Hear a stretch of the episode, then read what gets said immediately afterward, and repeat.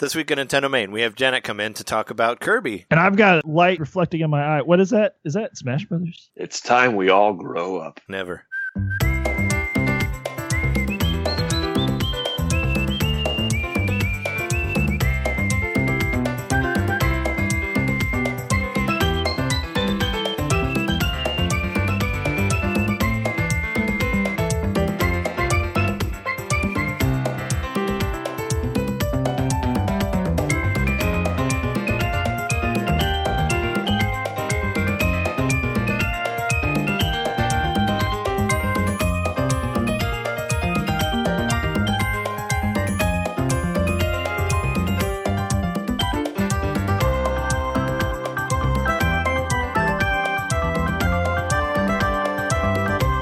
Nintendo Main episode 112, 112, an age that we may never live to, unless we survive to like the time when we can become robots and all that. But aside from that, we are your number one Nintendo podcast, hopefully. We're here to talk to you about Nintendo news and other fun things and games we've been playing and, you know, Kirby also at the end of the show. We are your hosts. I'm Trey, couldn't win Splatfest even with help, Johnson. Oh, I'm Jeremy Cord Killer Mikowski. I'm John, can't win Splatfest because I don't have Splatoon either. That's true, but you should get Splatoon because it's a great game. You should.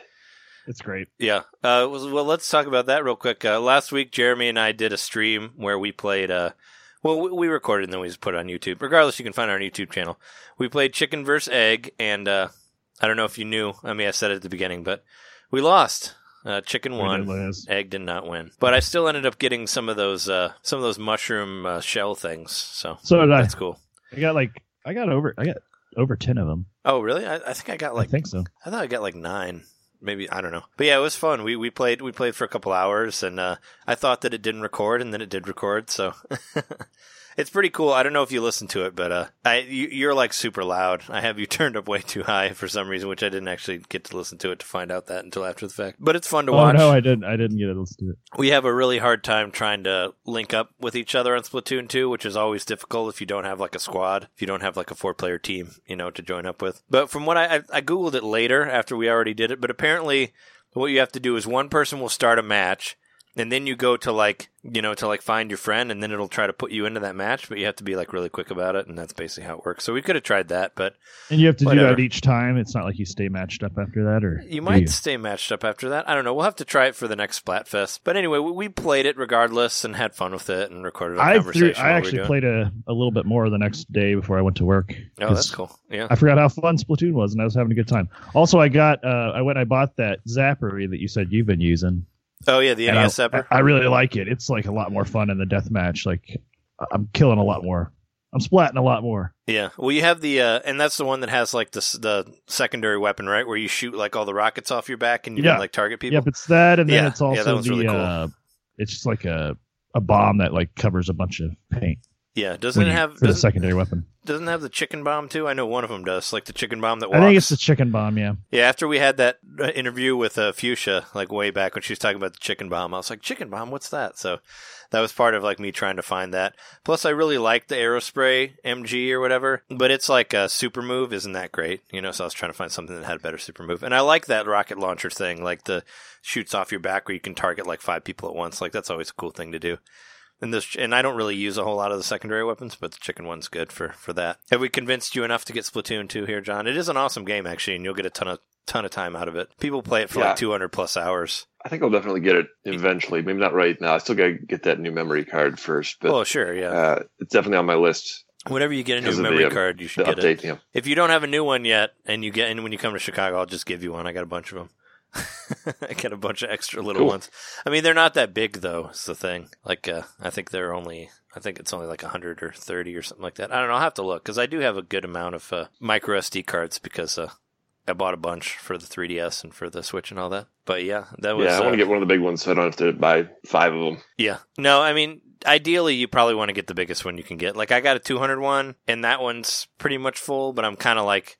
You know, I'm deleting stuff that I'm not playing, or like after I finish something and I'm like, I probably won't go back to that for a while, I delete it, you know. So that's kind of like how I've been doing it. And some of them, I don't know, it depends. Like if I ever make it through Doom or like Resident Evil and decide to delete one of those. Those are like 20 gig games, so it's like, you know, you can take big chunks out like that. I don't know, but that's what we've been doing. But yeah, Splatoon 2 was really fun. It was fun to do a Splatfest with you. I enjoyed. Oh yeah, it. I really enjoyed it. Yeah. I just wish we could have been on the same team easily. Like, I wish that was easy. Yeah, that's the only thing. Is otherwise, like, it was still a lot of fun. Just the game's awesome. It sucks that we could not be. Yeah, that we could not be in the actual like virtual world together. You know, we were talking, but we were both in completely different matches, you know. Yeah. So we couldn't actually be like, oh, isn't that crazy what happened to that guy over there? I mean, we could do that, but you wouldn't see it, you know. So, but yeah, it was cool. It was cool to do. I had a lot of fun with that. Those Splatfests are always fun, and I started progressing. I progressed more through the single player. I think I only have the last set of levels now. Because as I was saying on the video, I can't bring myself to spend money on more single player until I finish the regular single player, you know, so... That's my mission. It's been like, I got to make it through the single player. But I'm on like the last set of levels. But yeah, that game's a lot of fun. It's a gift that keeps on giving if you like third-person multiplayer online stuff, which I didn't even really like it before Splatoon 1. It kind of just got me into it. It was the most I had ever played online multiplayer, you know, was that game. Because in the first one, they just kept adding stuff like every week, like new weapons, like new stages and all that. So they kept giving you reasons to come back. And it was all free, you know. First time they ever charged anything for it. But on that note, do you want to talk about the Direct? We haven't really gotten Jeremy's thoughts on it. Do you want to jump right into the Direct since I was already talking about it partially with Splatoon 2? Sure. Yeah, that's fine. Do you want to do... Yeah, you guys talked about it all. Unfortunately, I had to work. I think I said that last week. Yeah. Or, no, I wasn't working. I was doing something else that Trey said last week. Oh, fighting the Uka Uka? Yeah, I was fighting the Uka Uka. Which I took from like the one game that I have no interest in playing whatsoever that was on that Direct. Do you know where the Uka Uka from? I don't even remember which one was the Uka Uka. It's from Crash Bandicoot's Insane Trilogy. Oh, right. Okay, it's the game I will never play Uka Uka. Because I don't like those games. Yeah, the Uka Uka is the group that he's fighting, I guess, in there. I mean, I think you said this. You said it in the stream, in the Splatoon 2 stream, but it's pretty much like somebody saw that part from Raiders of the Lost Ark when like Indiana Jones runs away from the rock, and they're like, "Man, we should make a whole game like that." Like, no, you shouldn't. You really should not. Don't do that. Yeah, it's like terrible camera angles, and it's And just think that was PlayStation's like answer to Super Mario 64 at the time. I mean, that's a terrible answer. It's like this game is no way is good. I can't believe it's on. I mean, I think it was already on. I feel like the DS had a couple Crash games, either the DS or the Game Boy Advance did. I feel like it has been on Nintendo in some way before, but if you remember back in the 90s, like Crash, like running around with the megaphone, like yelling at Nintendo in the parking lot and all that. It's like. Hey, look where you are now, man. Now you're on the system. It's crazy. There's some. I did see an old. I think someone posted it on NBC. It was like an old ad from back in the day, and it was like, Sonic on one side, Mario in the middle, and then Crash on the other, and it was like the ultimate battle or something between all the consoles. And now they really have all lost to Nintendo. Yeah, but Nintendo's like graciously allowing them to continue existing. You know, there was a game on the DS called Crash of the Titans. Yeah. Okay, I thought there was another one. Wasn't there a kart game also on there? Wasn't Crash Nitro on DS? Maybe. I felt like there was. It wasn't the good one. It wasn't the good one that was on PlayStation 1, but it was a sequel to that. I think was on DS. I want to say Crash Nitro Kart DS. Yeah. Yeah. Yeah. So there was a kart game. No, on Game Boy Advance. Oh, Game Boy Advance even. Okay. It was on one of them. Yeah, so, I mean, they eventually came around. Oh, that one was on GameCube even, the Crash Nitro Kart was. So, yeah, it didn't take that long for them to get on the Nintendo system. But aside from the Direct, I did want to say one quick thing in news before I forget. Speaking of, like, what you're saying about how, like, Crash and Sonic are all on Nintendo's side, apparently they aren't because there's going to be a new Sega Collection game coming out for every system other than the Switch. It made me really sad. That's the worst. Because guess what's on there? Streets of Rage, and it will not be on the Switch. It makes me very angry. Should make you angry too, because I saw it with, like, you know, there's a picture of like exploding, like all these characters exploding out of it, and like Axel's there, and I'm like, and Skate and everybody. I'm like, come on, guys. I thought you were friends. I thought Nintendo and Sega were like buddies. What's you want to make a Sega Greatest Hits game and not put it on Switch? I don't understand. It's not a graphical thing. I would totally get that. If there were 50 games for the Genesis available on the Switch, like, I'd get that today. Yeah. I'd make it happen. Well, I mean, it's not out yet, but... I'd be so psyched about it. I would go down there and make them put it out today. But, You'd be like, hey, Sega, get with it. Yep. Head on over to Sega now and be like, give us that disc. It just doesn't... Switch disc. Yeah, I mean, it just doesn't really... make any sense, like as they why they would not release it on Switch. I don't really understand. It'll be announced at E3. I don't know. Yeah. Maybe something better is coming with the virtual console. I don't know. Yeah, right. I don't think. And that's if coming. There is, they don't want to release a gaming collection if they can sell each game individual. Yeah, I don't think that's actually coming, but well, you know, who knows. But what aside from me, the bringer of bad news of a Sega collection not coming to Nintendo, what was your favorite parts from the Direct, Jeremy? Well, I'm looking over it again. You know, it was a good Direct. It wasn't earth-shattering. A lot of stuff that we've wanted to see for a while. So I thought it was cool that Undertale was coming too. Oh yeah, which I've thought about buying it on PlayStation, even though I already own it on the PC. I've already beaten it, but I haven't played through it multiple times. I haven't, gotten the full gameplay. And the whole time I was playing it, I wanted to play it with a D-pad. So I'm pretty excited that I'll get to use a D-pad, and so I'll definitely get that, even though I already own it. But yeah, it probably sounds kind of generic, but of course, Octopath Traveler was like the... Yeah, it has a release now. It's got a release, and I mean, it just looks even cooler than it already is. I don't ever buy deluxe things, but I kind of want the $100 one, even though it's like stupid to pay $100 for a game, but especially because I'll probably end up getting it digitally, because... when you get it digitally, you get to play it the night before, and I like doing that, and then I don't have to go get it the next day. And I'm super excited about Octopath Traveler, but still, that deluxe edition looks so cool with the pop-up book and all that shit. It's like, man, I want that. It does look really cool, but I don't know if I'll get it. I thought it was a joke when I saw there was a Dark Souls amiibo. Yeah, right. What the hell? Yeah, the Praise the Sun guy. I mean, that's pretty... I'll get it. I mean, there was a Shovel Knight amiibo, so, whatever at this point. I hope it's not that surprising, but that's the least amiibo-ish of games I could think of. Yeah, right. Well, I think they said, like, hey, we're being on the Switch. We need an amiibo. We really need an amiibo. I mean, why not? If I was making a game for Nintendo, I'd be like, I want to make an amiibo. But apparently, from what I heard from Shovel Knight, it wasn't an easy task, to make one third-party. So I'm wondering if, like, From Software got help with Nintendo on it, or if they didn't, I don't know. Because I heard it was pretty difficult to make that Shovel Knight amiibo, because they had to make it on their own. Like, Nintendo didn't help them with it. Oh, really? Yeah, because they designed it. Yeah, well, it's a third party. Like, they made it because everybody's allowed to make their own amiibo if they want, but they kind of did that on their own. Like, Nintendo didn't make that. That's why it has where you can scan it and all that. Like, that was stuff that they did. So it was manufactured by Just Toys International. That's not what the amiibo were made out of. That's probably the company. I don't know. That makes them. But I listened to an interview with the guy who made it, and he said that it was difficult to get the... Yeah, it's a different manufacturer than this Nintendo one. Yeah, they said it was difficult, so you had to do it. So I'm wondering if Dark Souls is like that too. Needless to say, I'll probably get it just because it's stupid. I want an Okami one. I want an Okami amiibo. Oh, and Amaterasu. Yeah, that'd be cool. I recently bought this game for GameCube, or not GameCube, for Switch. For Wii U. And I started playing it a little bit, Okami, but it's not the HD version. You mean you bought it for Wii, right? That's what I said. I bought it for Wii. Yeah, you said you bought it for Switch. I'm like, what? It's not out yet. I bought it for the Wii. Yeah, it's not the HD version. Kind of want to buy this, even though I just bought it recently because it's HD. Mm-hmm. Yeah, but you have if you get a Wii and a whatever component thing, you can kind of watch it HD. It'll be 480i, I guess, and that one will be 720p. But you have the special version with the IGN watermark on it. Then the one that has that was the picture they took from IGN. Oh right? Yeah. Because Capcom was Capcom had already they had already canned Clover, and they needed pictures of it, and they stole it from the internet, which is funny. But yeah, I'm excited about that game too, about Okami HD. Have you ever played through it? Did you play it on the Wii? Yeah, I played the Wii version. That was the only one that I played. I played through all of it there. But I remember that game when it first came out. It came out for the PS2 originally. It did. It was game I took a whole week off of work. Just play it. Yeah, it was IGN's Game of the Year. I remember, I love this. This is the way you described it to me, and I still remember it. You said, you remember that part when you collect all those little, things of light in Zelda? Yeah. And you said, Okami, the whole game is like that.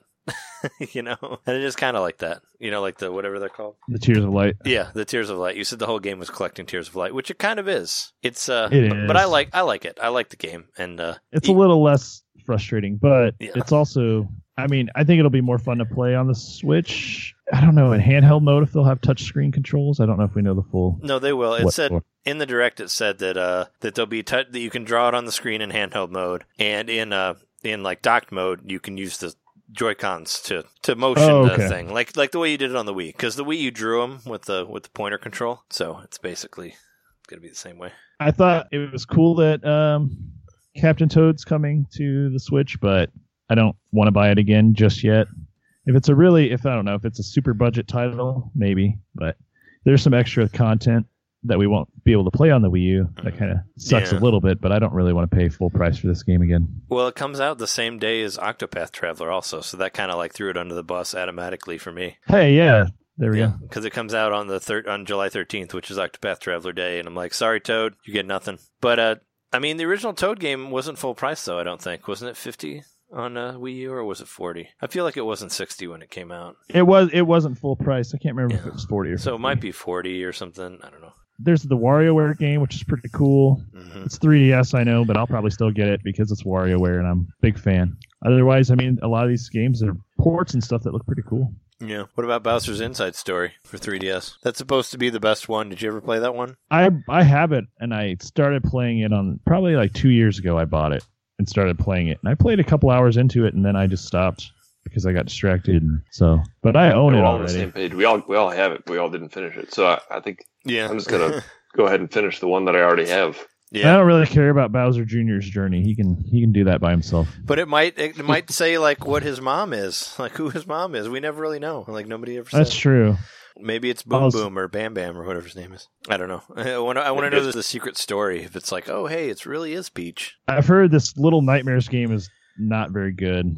Yeah, I heard from our host in the future that I know she didn't care for it, but I still want to try it. I think the art looks really cool. It looks really cool, but I heard it's a terrible game. Or read that it was. Yeah. I'm pissed that we're still not getting Tomb Raider. Like, where the fuck are we going to get Tomb Raider on a Nintendo console? Really? You want Tomb Raider? No. I didn't get to mention it last week because I didn't know, but there were a couple games on the Japanese Direct that weren't on the American Direct. There's like a new Taiko Drum Master game on there, which looks pretty cool. It's going to have music from Splatoon 2 on there. That's probably one I could just download, though. Like, you could like import it, I guess, because there's probably not a whole lot of text to it. So I was like, I forgot that. I forgot that everything's like region free, and I can get on the eShop like as my Japanese account, and I can just easily get it. So I'll probably get that. There was also they don't even have a drum peripheral. You're going to use the Joy-Cons, but they're like the HD Rumble is going to make it feel like you actually hit something with a stick, and I really want to. Okay. I want to know what that's like. You know, I'm an ex drummer. I played drums in high school, not very well, but I did play drums.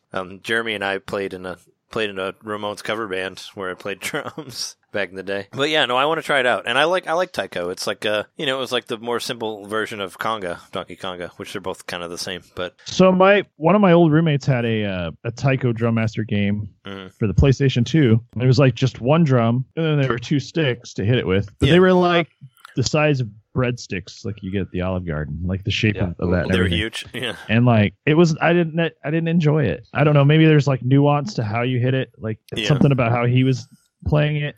Like he was better at it than me, but he's also a drummer. Yeah. But I just couldn't get into it. Like usually most music games I can get into pretty quick, and I just could never like pick it up. I tried over and over again. Yeah, I've never actually played the straight up Taiko Drum Master, but from my understanding, it's they developed Donkey Konga, so it's very close. Like the way it has, I mean, it has the same thing. It has like the drums coming by on the, you know, on the conveyor belt looking thing, and you hit them when they go by you. I don't know. Hit them with the Olive Garden stick. Yeah, with the Olive Garden sticks. But now you'll have virtual Olive Garden sticks with your Joy-Cons. So I don't know if it's not like, I mean, if it's like $20, I'll totally check it out. You know, I mean, it's Japan only, but we can totally get it, and it has Nintendo songs on there also. So I'm intrigued by it. I should go to the Olive Garden because it's right next to the Toys R Us.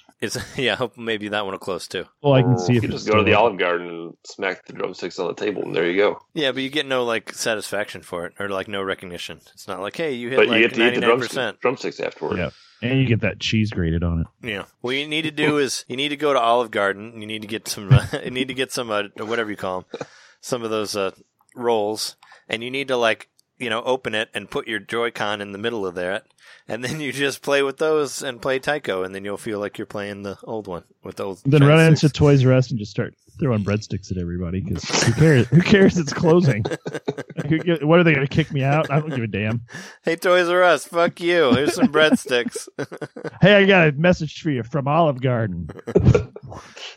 Good riddance. Sick of seeing you out the window. Yeah, jeez. They're like right next to each other. You want to start a fight between two of them? You're like, hey, Olive Garden. Olive Garden ain't going nowhere. Yeah, I'd rather have Olive Garden go than Toys R Us.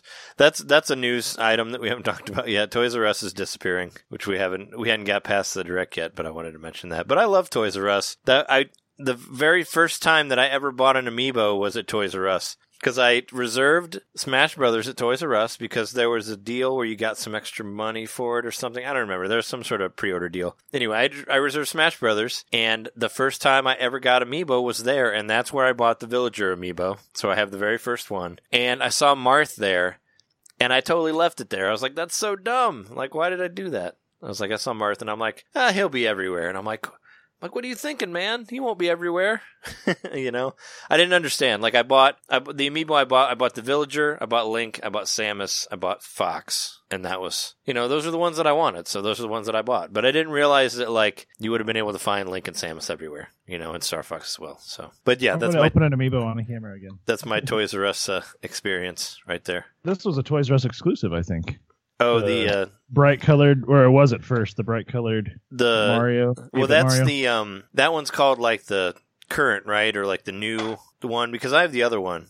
Modern color. Yeah, modern color, because I think I have the other one where his where he has the blue shirt and the red pants. There you go. There's another Amiibo unboxing. Yeah, box was all beaten up from the cat, and these are the ones I still see these out all the time. They made a lot of these. Yeah, but I bought a lot of Amiibo at Toys R Us. They had a lot of those like buy two get one free deals. I got some. I think I bought some of the Star Wars Disney Infinities there too. But I get paid again on Thursday, so I think I'm gonna swing by Toys R Us and see what I can do. Oh yeah.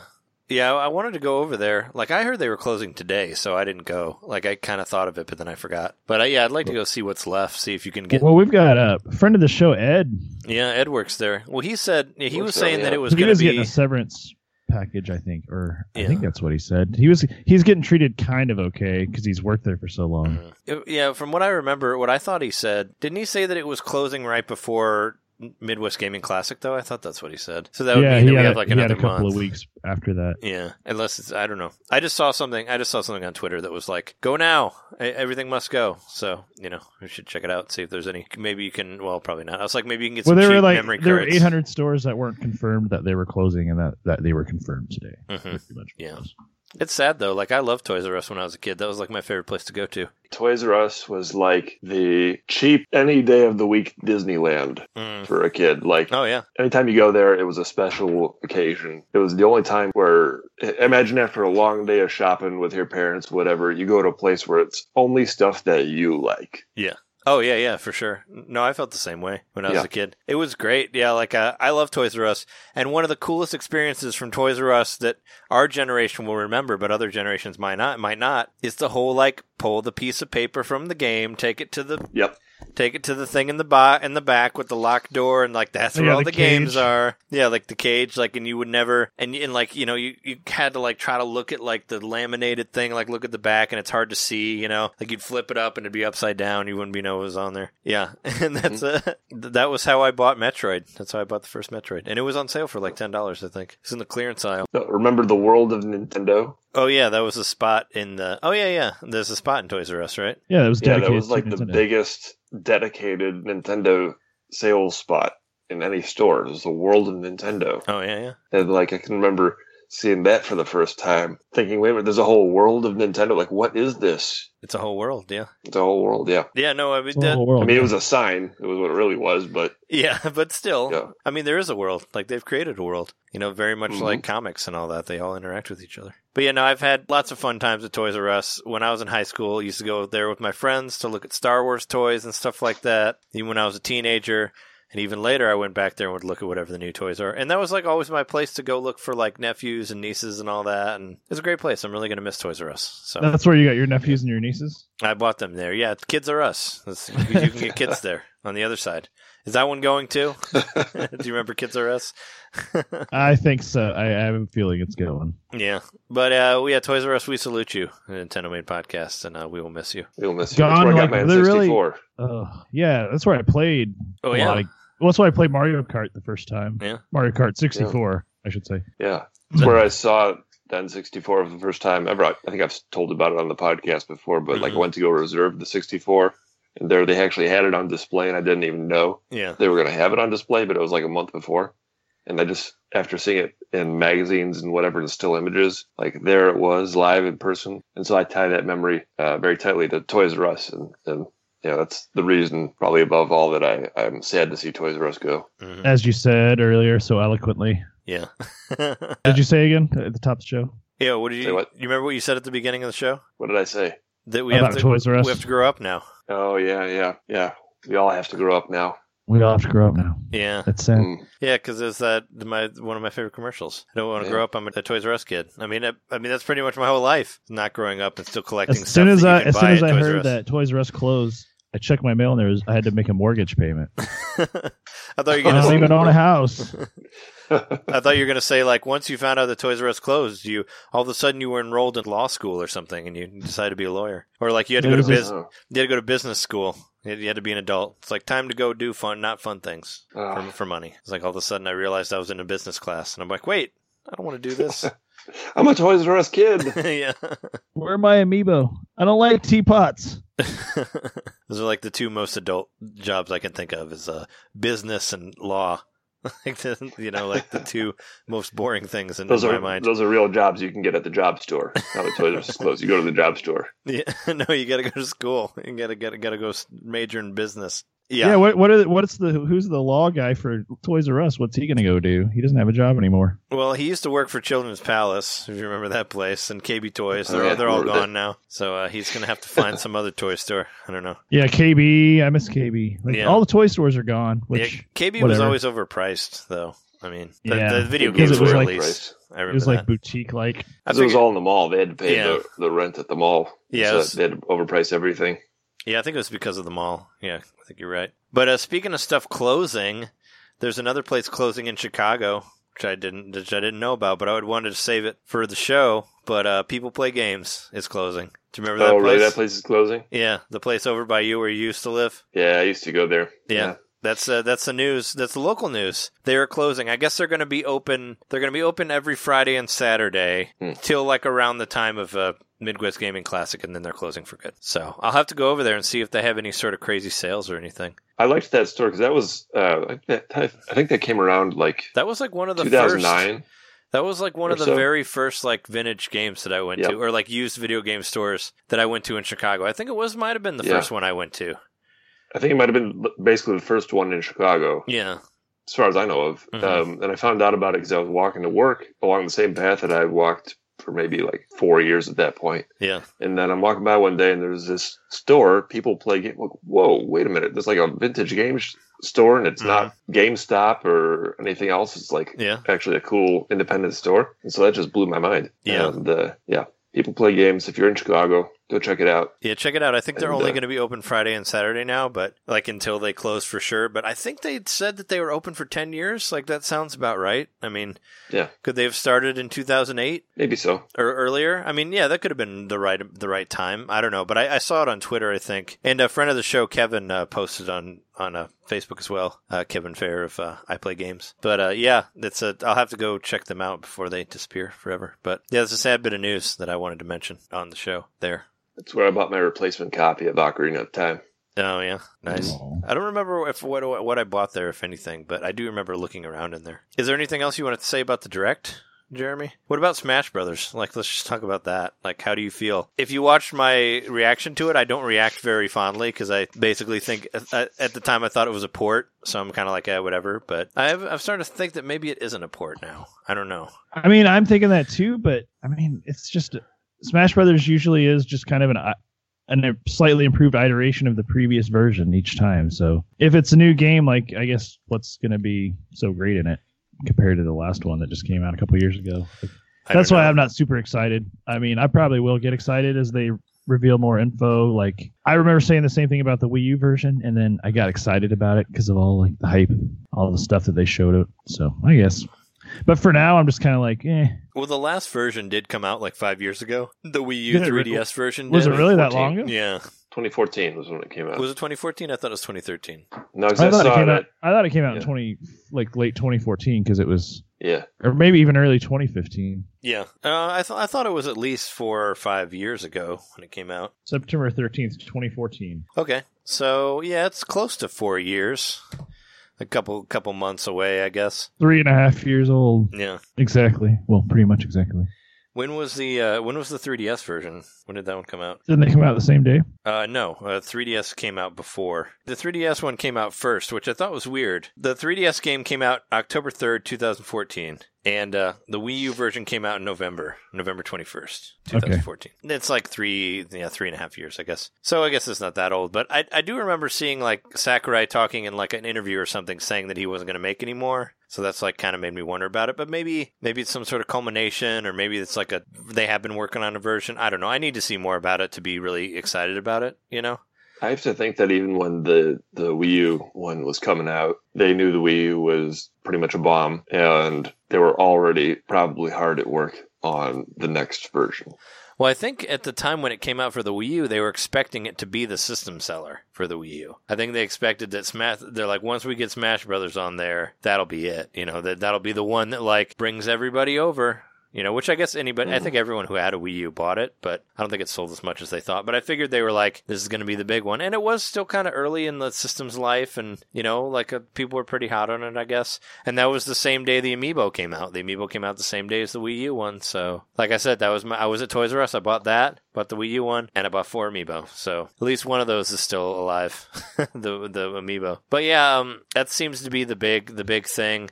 Couple things that we're missing from there, like no Yoshi details on the new Yoshi game. Yeah, I was kind of surprised about that. Yeah. And they didn't talk about the Labo. They didn't talk about Labo at all. Yeah, no Labo. Also, for me, like no Dragon Quest XI release, which I guess that'll probably be its own like Square thing. Their own like Square Enix like thing where they announce that, but that's what I was hoping for. I actually put up a meme on Twitter of like one of the Splatoon guys with a metal slime in its eye instead of the Smash Brothers fire, because I was like, "Where's my Dragon Quest?" But that's what I was really hoping for. But all in all, I thought it was a good direct. How do you feel about Tennis? Like, I was actually really excited about Tennis. That was probably one of my favorite games on there was like Tennis and Octopath and the Splatoon DLC. I don't care too much about the Tennis. I guess the RPG elements of it kind of are appealing to me because I like that in golf games I played, most recently Golf Story, but then I have to play tennis. Oh, you're not a tennis fan?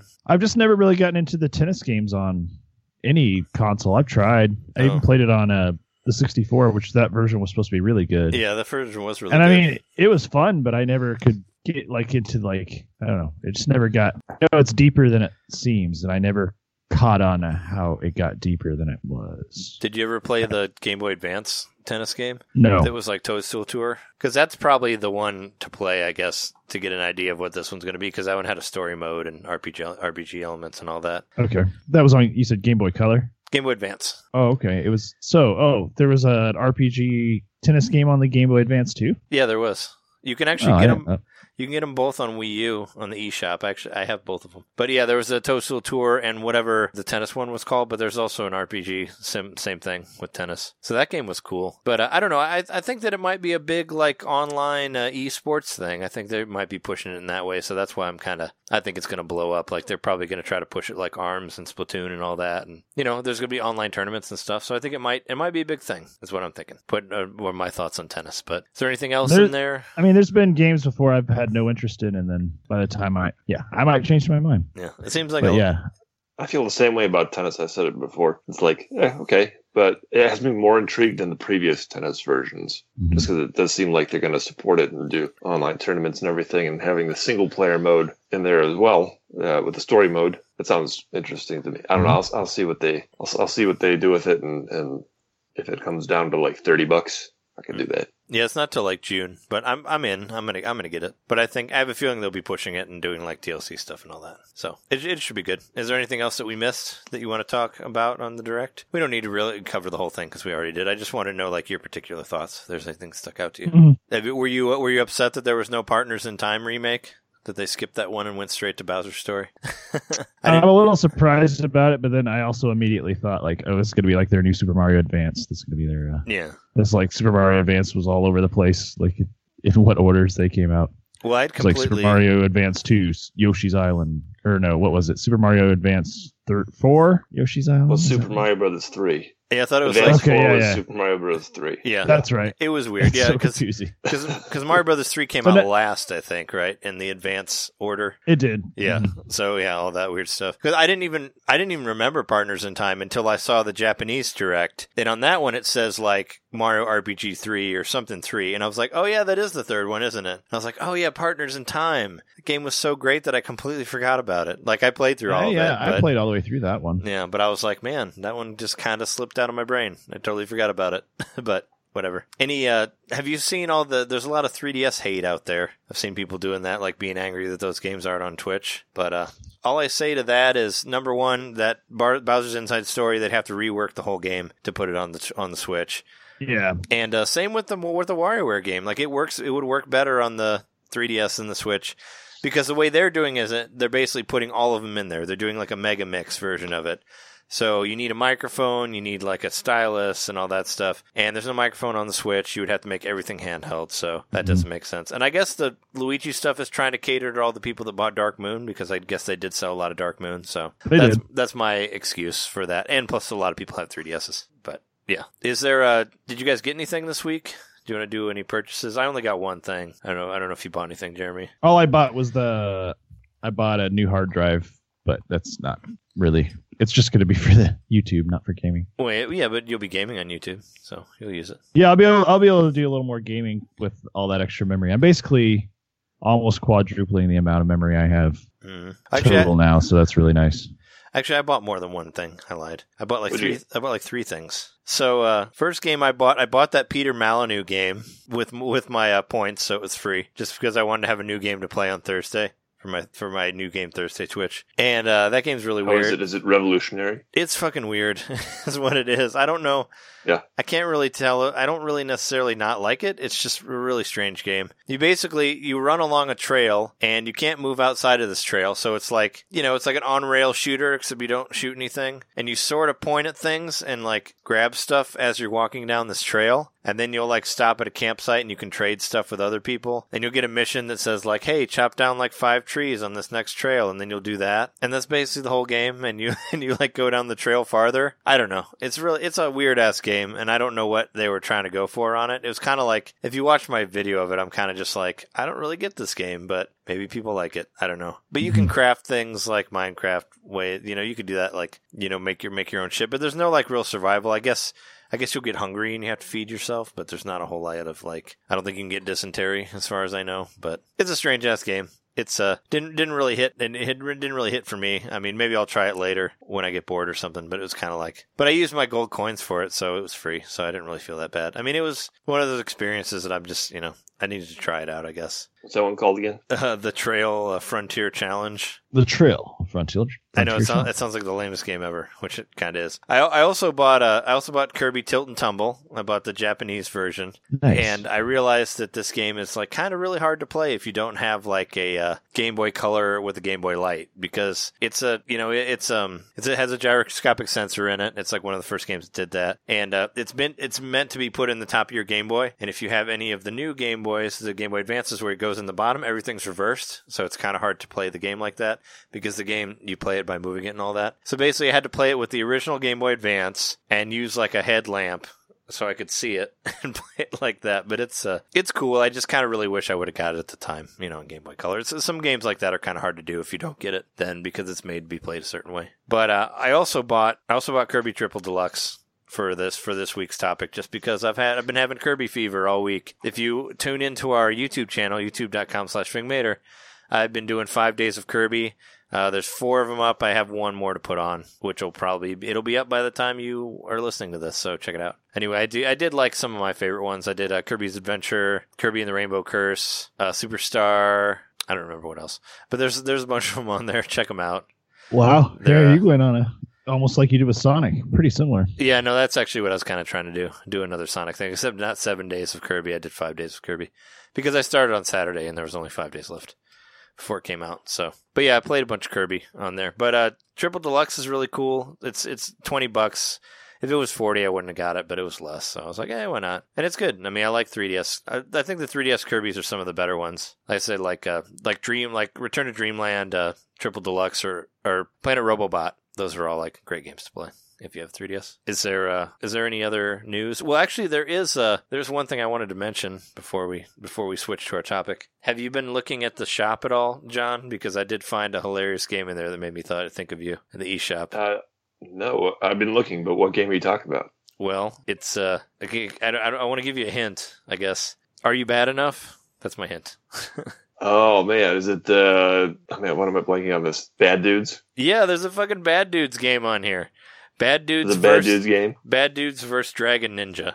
Are you bad enough? It's already on the eShop, or it's coming out. It's coming out on the 21st. Oh, okay, but I mean that's just an arcade port. Is it another ACA game? It's not an ACA game. But I'm curious as to what it is. It's like 57 megabytes and it's $10, so you could totally get it if you wanted. I'm just like, I'm really interested as to what it is. It looks like an old arcade port, but it's not the official like arcade archives game. Got it, yeah. But Bad Dudes vs. Dragon Ninja was the original game before it became just Bad Dudes on the NES. Yeah, but it's not Bad Dudes with Attitude. Yeah, but it's not Hamster. It's it says Action Arcade Fighter. So yeah, I mean that might be it. It must be it, but it's not the official ACA game. It just says Bad Dudes for Dragon Ninja. So yeah. Is it a remake or something, or it looks like look at it. It looks like the original game. Old school. Yeah. But it's not made by Hamster. It's not ported by Hamster. Got it. But yeah, that was one that just kind of came out of nowhere. There's Attack on Titan 2. It's like a crazy anime game that's like sort of like kind of like those like Warriors Spider-Man games. Well, yeah. I mean, you basically... I watched some videos of it. It's like a $60 game, so I can't bring myself to get it. But, yeah, no, I watched some gameplay of it last night just because I was really interested. And, yeah, you kind of, like, shoot around and fight these giant people, and it kind of... They said it feels a lot like Dynasty Warriors, except with giant titans, you know? So it's the same sort of thing where it's kind of basically... I think it's made by Koei, right? By Koei Tecmo? Yeah, probably. I think so. Yeah, it is Koei Tecmo. So yeah, it's pretty much like Dynasty Warriors meets Attack on Titan. It's giant people. Yeah, it looks like. I love that show. It's great. Yeah, I've never seen the show, but it looks crazy. The show is really good. Yeah, the game looks crazy, like because it's a lot of like you fly around and attach yourself to buildings and like and there's a lot of blood. Like you cut all these naked titans running around and there's blood everywhere. Looks like a crazy game. Like that's another one of note, I guess. I don't know what the S&K games are for this week, but aside from Kirby, there's not really a whole lot that I saw that stuck out to me aside from Attack on Titan 2 and Bad Dudes. They are releasing a Shantae and the Pirate Curse. I think that's the Game Boy Advance one. Like, they're re-releasing that one. I feel like I already have it. But, yeah, that one's 20. Is there any other news you guys want to talk about? Oh, well, I wanted to explain why I called myself Cord Killer. It wasn't some reference to going all wireless. In Geist, that's the first... Well, that's the second boss you fight, but then he runs away. But in the first video I posted on YouTube, he beat me. Second video, I kill him. And I mean, I really kill him. So check it out if you want to see me kill Cord. Oh, his name is Cord? Yeah. That's where you're the Cord Killer? Yeah, check that out on our YouTube channel. It'll be some Geist. I'm going to post that. It'll be up by the time this is posted. All right, cool. We'll be right back then.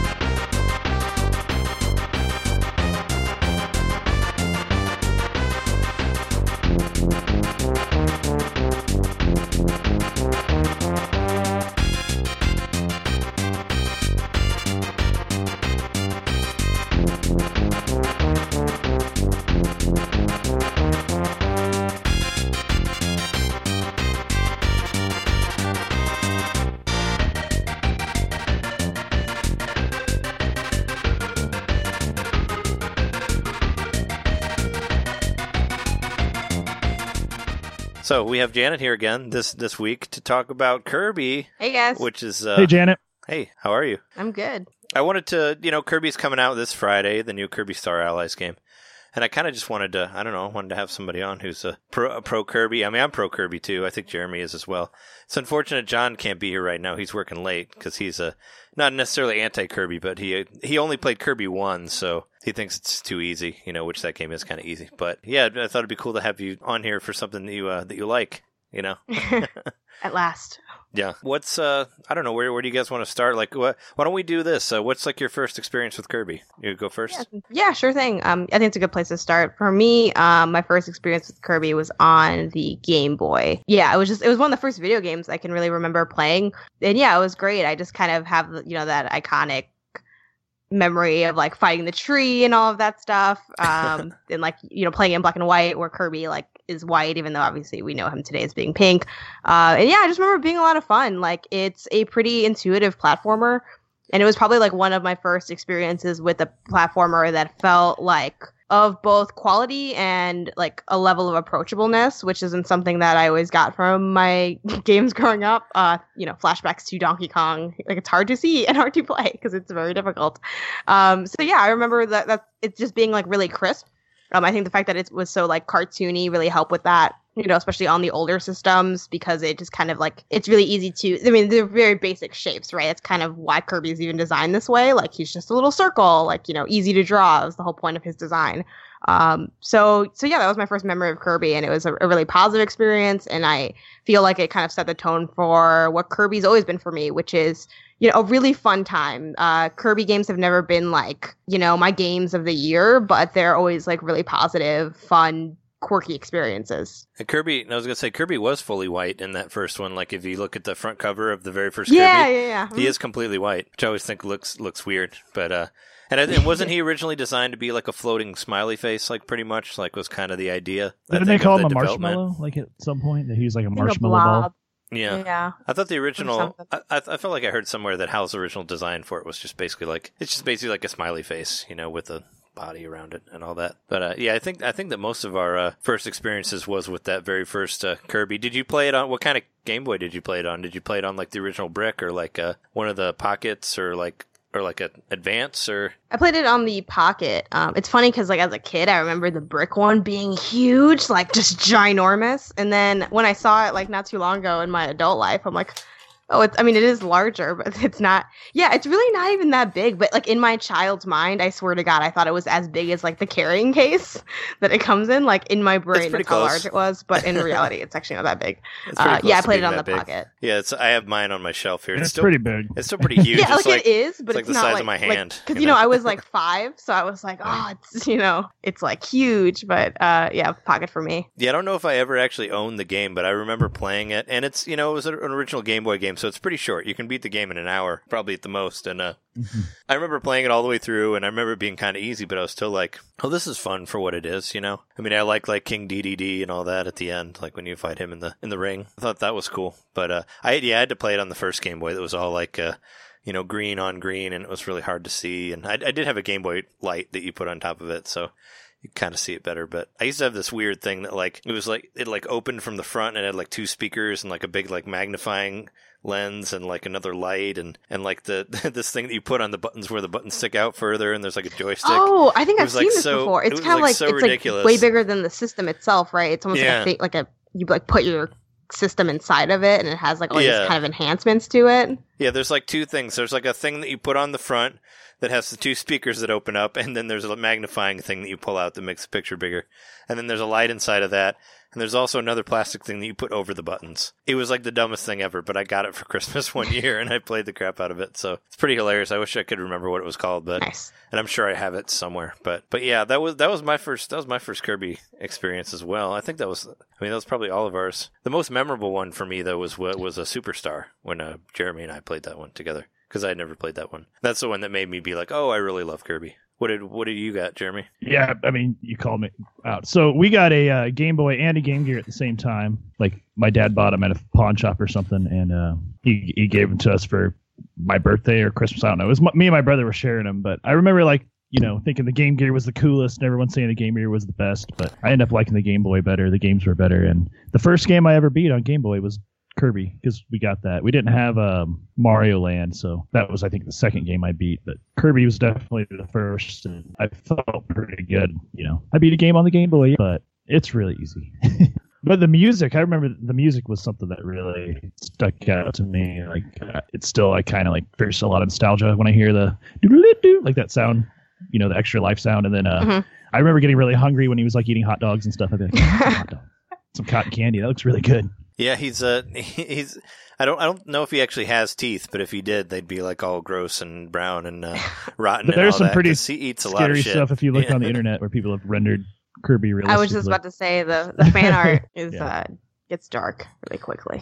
I just the one that I think of is the one like where he takes his shoes off and his feet are like really huge. Oh yeah, that one's awful. You've seen that one? Yeah, he's just this big round flesh thing with feet, and yeah, he's cute though. Seriously, I mean, I always figured the shoes aren't even really attached to him; they're kind of just there. Yeah, kind of like a chubby Rayman, basically. Oh yeah, with his detached arms and feet and all that. So he has elbows in Star Allies, like tiny little elbows, according to some of like the art from the game. It's very subtle, but no, I played the demo twice and I didn't look for elbows. I should have, but just in some of the arts, maybe not like in how the game like play actually goes, but like the art for him, like there's like a picture where he's kind of like with his I guess shoulders in a diagonal position, and he has like a little tiny elbow. So I don't know if they really thought that one through, but it's there. Yeah, and I saw it from like a comic, like a fan comic that someone did, where they're like, he's just gonna keep becoming like more limbs until it's like really gross. Until he's like a photorealistic Kirby when they get to like 4K Kirby. It's probably so he can elbow drop Swole King DDD. Oh yeah, and he's like way too. Because Day-Day's all OP. Yeah, he's all huge. And like I know Kirby's easy, but I low key almost died. I'm willing to admit that on this podcast tonight. And it was me and my brother, and I'm like, whoa, hold on, like getting a little too close to death here. We're gonna let the CPUs take this one off. I was I found it interesting because a lot of people have been saying like, oh no, it's too easy, like the computer fights for you, and I'm like, you know, it's been doing that for a really long time. Like in Kirby Superstar, they fight for you also. Like it's the same sort of thing. If you're not paying attention, they might beat the bad guy for you. When you get really farther into the game, they don't do that. But towards the beginning, they might, you know, because you could do the same thing where you could make a buddy to go along with you, and now you can make four of them, or make three of them. So, what's the Kirby that you have there? The stuffed one? Is it the angry Kirby with the down eyebrows? Yeah, it's angry Kirby. Angry. We determined this is a beetle, right? Like a beetle. Yeah, foreign hat thing going on. Yeah, rhinoceros. Yeah. I forget which one. This is the only Kirby plush I own right now, though I want to get more. I'm kind of sad this is the angry Kirby instead of like happy cute Kirby, but it's still cute because I mean it's Kirby, so it works out. But yeah, definitely one of my favorite Nintendo characters. It's like I think other than like thinking of Mario, who I mean I like his games, but I wouldn't say I really like him in that way, right? I have like a Yoshi, but I don't have like a Mario because like he's not that exciting to look at.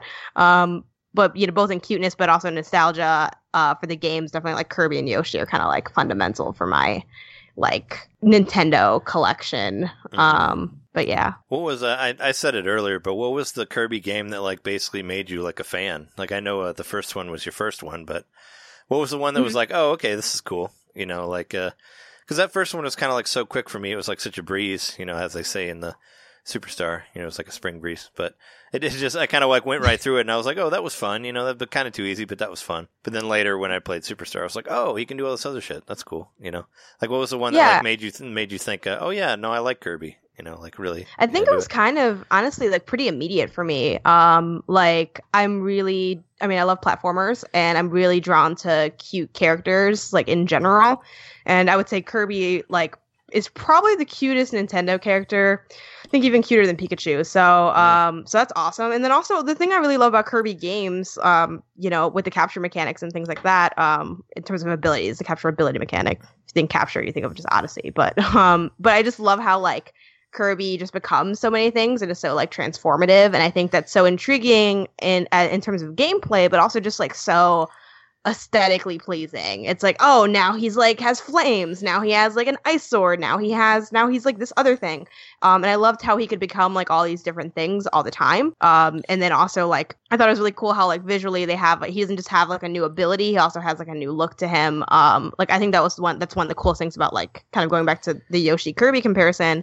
like when Yoshi like gets, you know, weird and out there and becomes a helicopter and stuff, it's just like, oh, everything's getting crazy. And I really love that. It's just genuinely fun. So I'd say from the get-go, the weird thing about me is, like, I love Kirby, but I actually haven't played, like, as many of the games as you would think. Like, I missed a lot of, like, the core hits. I'd say my favorite Kirby game, just from the ones I've played, is the one on the NES, which I actually didn't play until I got the mini NES or the Nintendo Classic Edition. That one's actually hard, but I think. Yeah, I played through that whole bit, and I loved it. That was my favorite one, just because I felt like it was so, like, dynamic and also had a little bit of challenge to it. Like, that final boss was not a joke in that game. Oh, no. And yeah, other than that, I've played just a couple random ones here and there. I did Mass Attack on the DS. I missed Robobot just because I ended up not picking it up and the Switch came out. And I played Rainbow Curse on the Wii U, which, you know, wasn't my favorite experience ever because after a while the drawing gets a little tedious. But, like, I still really enjoyed it because every game is just so different that I feel like, you know, my experience might be anywhere between, like, you know, maybe like a 7 to an 8.5, but, like, I'm still having fun either way. And that's always been the case for me with Kirby games. So yeah, it was pretty immediate that I just love the design and how, like, the aesthetics lend themselves so well to the gameplay. Like, it's also seamless that Kirby just always stuck out to me as a favorite. I really liked the clay one, Kirby and the Rainbow Curse. That was. Did you ever play the Canvas Curse, the one before that on DS? I did not play Canvas Curse. That was like the first one. But I saw some of the gameplay, and yeah, it's very similar with the kind of drawing of the lines. Yeah, I mentioned it. I mentioned it on my stream just because I felt like they kind of came out at sort of the same time. Because, like, Canvas Curse was like one of the very first, like, DS games that I liked because it was like the very beginning of the DS, and, like, it was at the time of, like, I had just gotten the system. There wasn't a whole lot of games out, but I really wanted to play the DS. And Canvas Curse was the first one that I felt like a whole game, and it wasn't just a demo, you know, because a lot of the early stuff was demos. And I really liked it because of that. And I kind of felt the same way when the Wii U one came around, because there wasn't a whole lot of games out, and I was like, oh, but there's this Kirby one, you know, and it was really, really fun. And the, like, clay animation in that game looks so fucking good. Like, I don't know if you've seen, if, like, when the last time was you played it, but I just played it again. Yeah, it was only like a year or two ago that I played it, actually. Yeah, it's pretty recent. I just played it last night, and I was like, holy shit, like, this animation looks so good. Except for, unfortunately, you have to watch the gamepad the whole time. Like, you can't watch it on the TV, which looks better, because all of it you play it on the gamepad. So, but it looks so good. Like, I really wish they would do another clay anything. Like, it's just the way the little clay characters in that look so fucking amazing that it's like, yeah, the yarn. Even though I didn't own a Wii U, I owned a Wii U. I didn't own the Wii on principle because I didn't like it. But like the yarn Kirby also was like really pleasing in terms of the visuals. Yeah. So Kirby literally and figuratively wears many hats. Yeah. And there's a lot of them. Yeah, there's, like you're saying, there's the core ones, and there's also the ones like Mass Attack and the block puzzle one or whatever. They're like completely out there. Yeah. They're kind of, you know, Kirby Golf. Like, it just goes crazy. Yeah, Kirby's Dream Course is a kind of a sleeper hit. It's hard, but it's really fun, and it's got Kirby in it. Yeah, I haven't gotten to it yet, but I have a friend that, like, loves that. I think it's the only Kirby game she's played, and she's like, it's so good. So yeah, I need to get around to that. SNES Classic? Yeah, I have the NES and the SNES Classic because they're adorable, so I have to get both of them. And now at this point, it's a compulsion, so I hope they don't come out with anything else because I don't want to have to buy it. Yeah, I get angry as soon as I find out they're coming out because I think about the frustration I'm going to have in the future because I have to have it.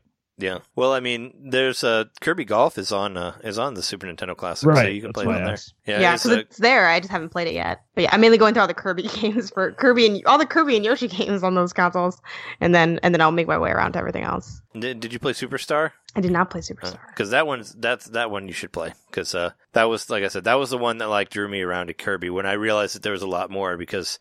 There's like 8 games on that. Plus, I remember buying that. I think I bought that with you, Jeremy, or we played through it together. I know we played through it together, but I don't know if we bought it, if I bought it with you or if I already had it or whatever. Because I know I got it used. Like, I didn't get it when it came out, but it's a lot of fun. Like, there's a lot of cool games and stuff on there. Yeah, I think you must have bought it used, and then I had it in whenever it first came out, late junior high, early high school. My brother and I played the crap out of that game, like. Because you could play 2-player on most of them. I think the Great Cave Offensive, and there's another one that was 1-player. Milky Way Wishes, I think it was only 1-player, but a lot of them you could play 2-player.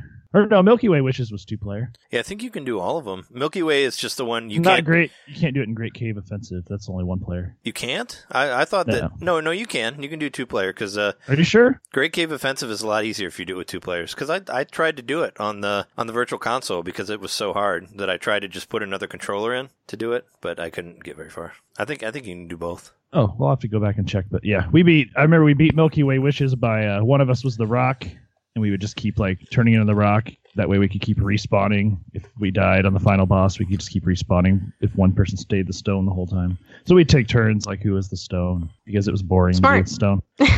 Do you think... Yeah, the stone is probably the most boring one. What game do you think was the one that made you love Kirby, Jeremy? If it wasn't the first one. Well, it probably was the first one, but yeah, Kirby Superstar was definitely, that was kind of... We didn't even know... I wasn't following any kind of magazines or anything, so I didn't even know it was coming out. It just was at the rental store one day. We were like, what's this? It's another Kirby game, and just kind of pretty surprised when we popped it in, and it was full of all these games. There's so many games. It was a value pack. Classic. When's the last time you had that experience? Going into somewhere and picking up a game you didn't know anything about and then taking it home? Sadly, it hasn't happened since I was a child. Unless... Once I got internet access, I was always trying to look up all the games and stuff. Yeah, well, now they're expensive that it's kind of it's hard to take a chance, I guess. Even though some of the cheap indies take a chance on, Well, my parents would let us rent one game a weekend if we were good, and so that was one that we rented and then played it a lot and then ended up re-renting it a couple of times, and then eventually my parents were like, let's just buy it. You guys keep renting it, and it's probably cheaper to buy it, and we got it used, but... Mm-hmm. Like $10 or $20, it was cheap, but it's one of the games probably we played the most on our Super Nintendo because it was 2 players and it had 8 games on it. I'm looking at a screenshot of it right now. Yeah, and that one was re-released on DS also, right? On Nintendo DS, there's a Kirby Ultra Superstar or something, and the Wii. They released it as a full, an actual. Oh yeah, yeah. There was buy for the Wii. It was the Kirby. Was it 25th anniversary something? 20th anniversary, yeah. It was they had a couple of the hit games in there. Yeah, it was when they re-released the Super Mario All-Stars, in a box. It was kind of like that, except it had, it wasn't just one ROM. It was better than Mario All-Stars one, but it was a similar sort of celebration thing for it. I feel like Kirby Superstar is a really good introductory game, I guess. If you played the first Kirby and thought it was too easy or too short or whatever, that one's great because it starts with that Game Boy one. You play through it all as Spring Breeze, and then from there you go to a Dynabird, and then the Meta Knight thing with the ship and all that, and it seems to get cooler and cooler the farther you get into it, I think, and that one's one you should definitely play on the Super Nintendo Classic. What's really cool is once you do Milky Way Wishes, you no longer copy abilities. All the abilities you have to find. Yeah, you collect them, yeah. But once you have them, you can use them at any time. You can activate the ability. So it kind of that's why my brother and I were able to be invincible, because we could keep changing who we were and respawning. And so, I mean, if you're playing 2 players, might as well. Yeah. Might as well cheat the system, but yeah, for sure. It's kind of fun. I think the laser one was my favorite, or no, it was the flame guy that flies around and you can charge his flame. You know who I'm talking about? Mm-hmm. It's a blue flame. That was my favorite. So once I got that, I was stoked, and that's the character I was most of the time, for sure. And then if you were the second player, you could fly. You could just float wherever you want to go. Cool. As that character, I used the Ness equivalent on there a lot. The yo-yo. He basically looks just like Ness from Earthbound. I don't know if Earthbound was out yet or not when that came out, but he totally looks like Ness. Yeah, it was out before. I think Superstar came out in '96. It was kind of a late release. Oh, okay. Yeah, because like I said, I didn't play it until after it was released. So, but yeah, he was a good character to play as on there. Aside from the Beetle one, which I liked him a lot. I think I used the Beetle one on Return to Dreamland, which is the Wii U one, which you can get on Wii U, the Virtual Console, which is how I got it, because it's way more expensive to buy as the Wii game. I think it's $60 or something like that. I remember being really impressed with the one on the 64 too. I probably played it shortly after the Superstar at my friend's house, and I think we rented that one too and played through it pretty quick. It's pretty easy, but it was a lot of fun. It looked good. It was one of my first 2.5D games that I played. Mm. Yeah, I liked how you could combine a lot of the powers in that. And I forget how you do it. I think it's the clay power and the laser power or whatever, but you can make a lightsaber. You can make a double-sided lightsaber. And I thought that was the coolest thing ever because it came out around the time of me being super Star Wars boy and all that. So I was like, oh my God, there's a lightsaber in Kirby. It's so fucking cool. And this was pre Smash Brothers probably, right? Before they put the lightsaber in there, I think. Yeah. Yeah, so it was pretty cool. That was another one that's like, it's not that long. It was like a rental, and I beat it over a weekend. But I was like, yeah, it was a lot of fun. You know, I feel like every Kirby game I've played is like, I've been pleasantly surprised in the end. Like I always expect it to be.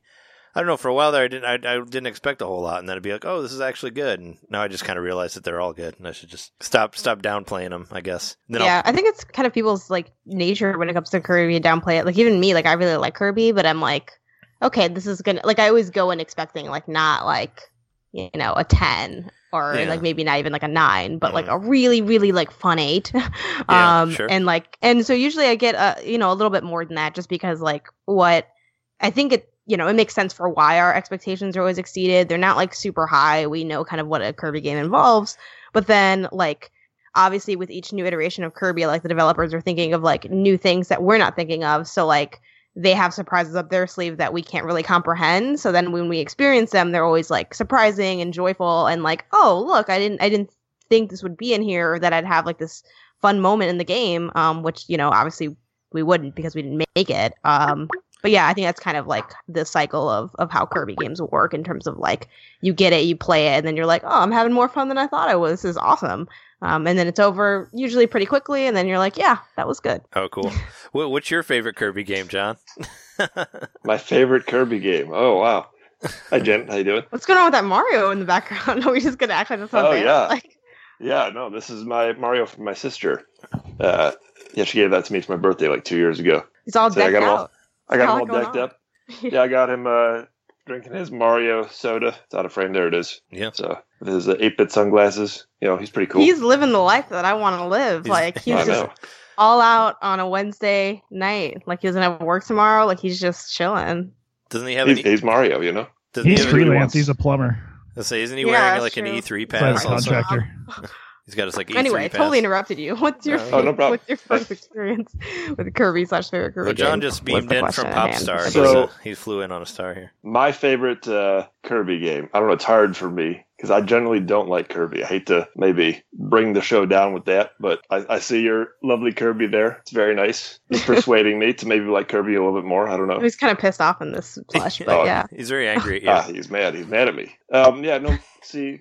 I tried the first one. I can remember when I was 10, my sister got it for Christmas on Game Boy, and I was all ready for like the next Mario or whatever, you know, the commercials had hyped it up and everything. And then I realized you can just fly over the first level. And from there on, even as at 10 years old, I was like, man, this is too easy. So I just kind of fell off of Kirby right from the beginning. I never really got onto it. Yeah, that's what I gave you a hard time for it before, but saying that you don't like it because of the very, very first Kirby, I think is like really doing a disservice to Kirby and himself. Because I think that, I mean, you have an SNES Classic, but I don't think you have a TV to play it on, but you really need to play Kirby Superstar because I think that's the game that'll turn around any sort of non-Kirby person to be like, oh, hey, this game's really freaking cool because it just like kind of ramps up. Like it starts, I was saying earlier, like, you know, it has like its own intro thing where it starts as that Game Boy game that maybe you like, maybe you didn't like, but then it gets crazier from there. It's like, oh, now this Dynablade's weirder and then this and blah, blah, blah, you know. And then eventually you're like flying through space or there's like shooter levels and stuff and it's like super cool. You know, it's...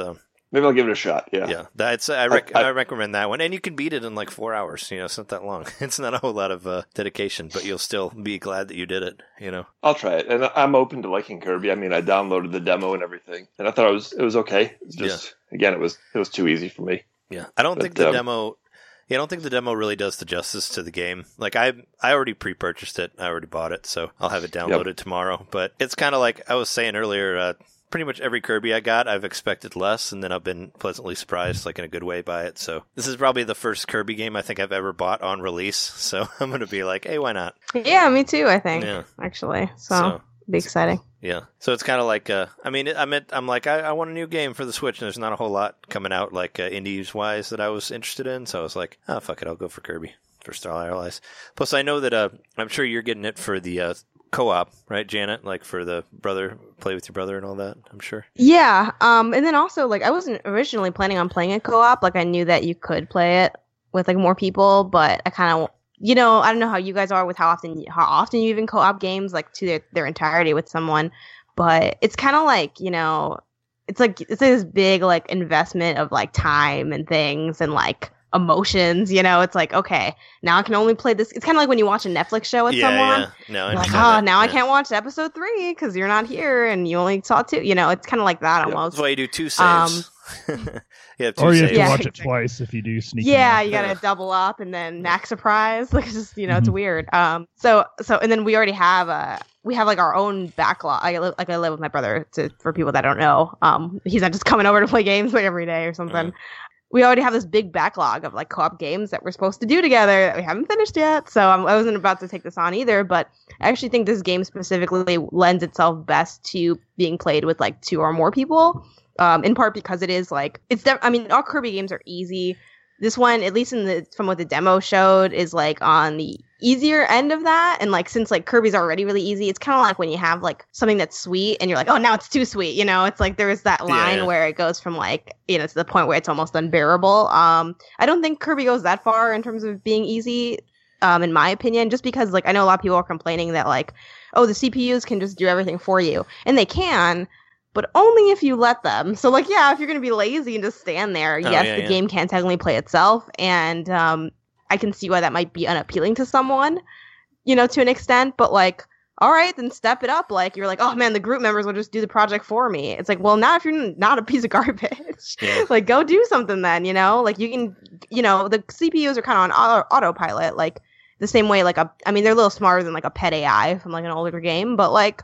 you know, they'll do as much as you let them to an extent. But kind of for that reason, I think it's best with like another person, because then that kind of downplays like the amount that it feels that the game's playing itself. Because now it's like, you know, you and an actual person in real life, and you can kind of like, I know even just playing the demo with my brother, because he did it like once on his own and then once with me, at both the versions of like the difficulties that the demo offered, which was like, I don't know, they had like 2 like difficulties, and they were like slightly different like levels that they had you play or something.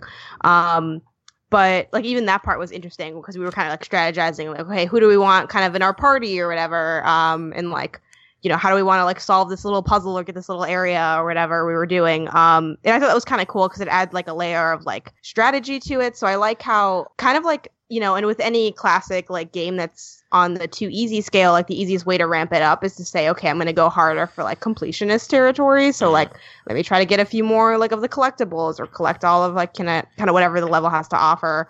And that's an easy way to make any kind of maybe too easy Nintendo game a bit harder. And unlike, you know, some other games, I feel like being more completionist-y with a game like Kirby, or even like bringing back to the Yoshi comparison, like it feels a lot more enriching because there's like not a whole lot. There's still level based, so like the collectibles don't get crazy, right? It's not like Odyssey going for all the coins and all the like where it's overwhelming and just feels like kind of creating chores for yourself. Like I actually do get some rewards out of like solving little puzzles that I don't really need to solve, and especially in this game because it has a lot of like cool ability puzzle things. Like even in the demo, it was like, okay, there's water here. And like, I think we had thought of like 2 ways to fix it. One was like, we could raise, I think put a rock or something there was one idea, but I was like, I'm going to just freeze it. And then like that worked too. Like, so it was kind of cool. I mean, obviously it's pretty basic stuff. Like, of course you're going to need fire to, you know, explode the bomb. Like it's not super hard to figure out.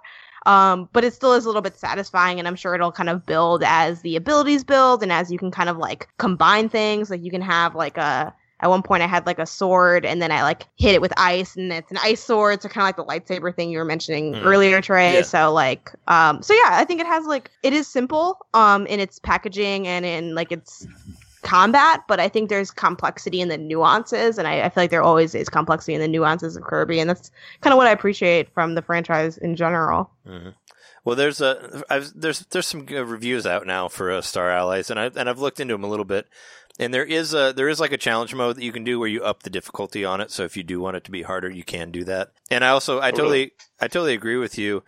There is Kirby. You can kind of like make it harder if you want to. Like say you want to play through the game and not fly. Like, you know, you could do that and just say you're not going to do it and make the game harder. You know, or you could be like in Kirby Superstar where you can like make a friend. You don't have to do that. You could play it all by yourself. I don't think you can do that in this because there's switches that you have to switch with multiple characters. But I was wondering, it's like, what if you just don't make a guy and just play through it as Kirby? You know, but you can do stuff like that where you kind of try to make it harder, and the same sort of thing like not standing around and letting your characters do the work. But if it's anything like Superstar, like the harder the bosses you get, like, your guy will die. Like, if you let your dude just fight the other guy, he'll get fucking killed. And then you'll be like, and then he'll be gone, you know, and you'll just be the only one there, you know. Like, I know I was dealing with that in Milky Way Wishes for Superstar, for sure, where I would just totally lose the guy. And on the thing, like a Kirby Adventure, that game is incredibly hard, like, I think. Like, the NES one is probably, like, the hardest one that I think I've played. So, for anyone who says it isn't... Look, it's pretty challenging, yeah. Oh, yeah. I don't want to do that again. I mean, I do, but not really. Yeah, I just played it a couple days ago on my NES Classic, and like the fucking Sun and Moon like boss was killing me. Like where it keeps like switching from one to another. Like I had a really hard time with that, and I don't know if I ever actually fully beat it because I think I did get stuck at the very end at King Day Day Day. So you know, there's definitely challenge to be had in these in the Kirby games, and I don't know if like Star Allies is best is necessarily the best one to start off with. I guess if you're not into Kirby, but I say that everybody should at least play Superstar for sure. You know, because there's a lot of stuff to do on that. What is you guys' favorite? I know Jeremy kind of touched on this, but what's your favorite copy ability or transformation of Kirby that you can think of offhand? You can say the Beetle if you don't know. I don't think. Yeah, right. Gee, I don't know. He becomes so many things. It's hard to like keep track of it. I guess it's probably one of the NES ones, but now I'm trying to remember exactly what they are. I can't really think of them, so I'm just gonna use a cop-out answer and just go from like the Star Allies demo and kind of like keep it relevant. Any of the stuff that like involves like nature elements, I think is fun. You know, like fire and ice or anything like that. Oh, I think though, kind of like once again, bring it back to Star Allies. My favorite thing in Star Allies was when you can become like the. Basically, like the curling thing with little like you know the friend was it the friend circle. No, it's like a literal like you know how when you do curling, there's like I did that. Yep. The thing. Oh yeah. What is the name of the thing? Yeah, smash into the wall. The ice weight thing. What is that thing called? Where you like sweep in front of it. I know what you're talking about. I don't know what it is. It has like a handle on it. Is it a puck? Yeah, it's like I like being in the puck because you can just like crash into everything, and then and I love like there's something so satisfying about rolling through a series of enemies or taking a rock and just rolling through them. Like I did a bunch of like recording even from the demo because I'm lame. And like that was definitely like moments that I would record when I like, you know, just like zoom down the hill and stuff. So I would say those are fun. It's either called a stone or a rock. I just looked on the internet. I think it's a stone. Yeah. The curling thing is called stone and Canada, it's sometimes called a rock in other territories. Yeah, I think bringing curling into any game is pretty awesome and pretty hilarious. I mean, you know, especially if you've ever played any of those old Winter Olympics games where like there was like some Super Nintendo game I played where like curling was like one of the most fun games to play on there of all the mini games. But they probably have curling in one of the Mario and Sonic games, don't they? Yeah, they have to. Probably. They have to. It's a Winter Olympics thing. Curling's definitely like a sleeper hit. No. I think one of my favorite ones from Superstar is the microphone. You don't really get it that for that long, but I just love the noises that Kirby makes. Like the microphone is in Kirby's Adventure as well, except he'll only make one noise. He just is like, meh, you know. But like in the Super Nintendo one, like for every you like yell through like a megaphone first, and then like he and what's the second one is like him like on a microphone, and the other one like he has a guitar or something. I know the last one is like he goes like he goes through a few like different animations, but it's the same ability. Yeah, but he'll say a different thing every time, and it kills everybody on the screen. Like that's always a fun one. Especially the Super Nintendo one. I'll have to put the noise of him making those noises on here somewhere. I just thought of another one I really like, the wheel. Oh yeah, the wheel. Really cool. Yeah, the wheel's great. That? Yeah, because the same thing with like doing the slant with the rock. You like take the wheel and just go really fast from like one thing to another. That's always kind of fun to fight a boss that's on a platform and you're on the wheel and you just got to make sure you don't roll off the edge and you just keep going back and forth. Yeah, and I mentioned before I really like the yo-yo one from Superstar because it kind of plays a little bit like NES. Like you can like throw the yo-yo forward, or you can do like an up move also. And there's like what was really cool about Superstar is like all the different formations, and a lot of Kirby's games do this. They all kind of have like Smash Brothers moves almost, where it's like up and B is something, and like or like forward and Y or down and Y. There's like all different moves that you can do. And some of them have, like, holds where you can grab them and throw them or, like, you know, take the yo-yo and latch it onto them, whatever. And that's cool, like, the different moves you can do. Like, the same with, like, the suplex. There's, like, a suplex move that you can do where you just, like, grab them and start, like, either throw them down or throw them behind you or whatever. Those are always cool. But what's you guys' favorite sub-game to Kirby, if you can think of one? Those are my favorite Kirbys are all the ones, always the ones that have extra shit to do on there that you unlock as you go. I really like the claw machine game. I think that was in the Super Nintendo, or that was on the one on the Nintendo first. Yeah, it's on the NES one for sure. I know that. Yeah, that was a pretty fun game. If you, I know I mentioned it before on the show, but if you guys haven't played Part-Time UFO, the phone game, you should totally play that game, because the UFO that's in that crane game is like in the iPhone game. It's a HAL game. They made it for the phone, but that little animation in the UFO is the same thing that's in that Kirby crane game also that I saw. The one that I really like, I wish I could remember what the name of it is. I know you said you had played Mass Attack, right, Janet? Mm-hmm. Do you remember the RPG game that you get on there, like when you unlock? It's called. I don't remember offhand. It's called Kirby Quest, is what it's called. Like that was one of my favorite ones. That was actually the whole reason I bought Mass Attack, was when I heard that there was like a kind of a Kirby RPG on there. I was like, oh, that's cool. But it basically just consists of like different battles that you do with different guys, and you'll have like, you know, your different characters will come together for you on that, but. It's really cool. There's also a there's one in the Wii one in Return to Dreamland that's kind of like Super Scope 6. It's called like Kirby Scope, and you like shoot these giant robots with the Wiimote and the with the pointer control and all that, and that one's really fun. Like I had a good time with that. If you guys watch the YouTube channel, you can see I played through that on the Wii one. But those are two that I thought really stuck out. Plus, there's like a rhythm one for Triple Deluxe. It's called like a Day Day Day's Drums, where like he you jump from like one drum to another, and depending on when you hit the A button to jump, he'll jump higher or lower, and you try to get all these coins without getting hit. Like that one's really fun too. But it's always cool to see what little extras they stick on there for the Kirby games, because like I said, those are always my favorites, the ones that have like really cool extra games on there. And I know like some of the extras. Like, they made, like, a whole game for that drum one, and they made another whole game for, like, the top-down 3D one. I forget what that was called, but that was on Robobot. But they released, like, a whole another version of that for, like, $8 with more levels. So some of them actually become their own things and all that, which is pretty cool. There is the one in Superstar that was pretty cool. Super simple, but ended up being a 1-2 switch. It's the one where you have to, like... The quick draw one? Yeah, quick draw. You're right. Because you already took the crane machine. Oh, I'm sorry. It's all right. But yeah, I think it's cool how like you can kind of, and I don't know how often it's like intentional.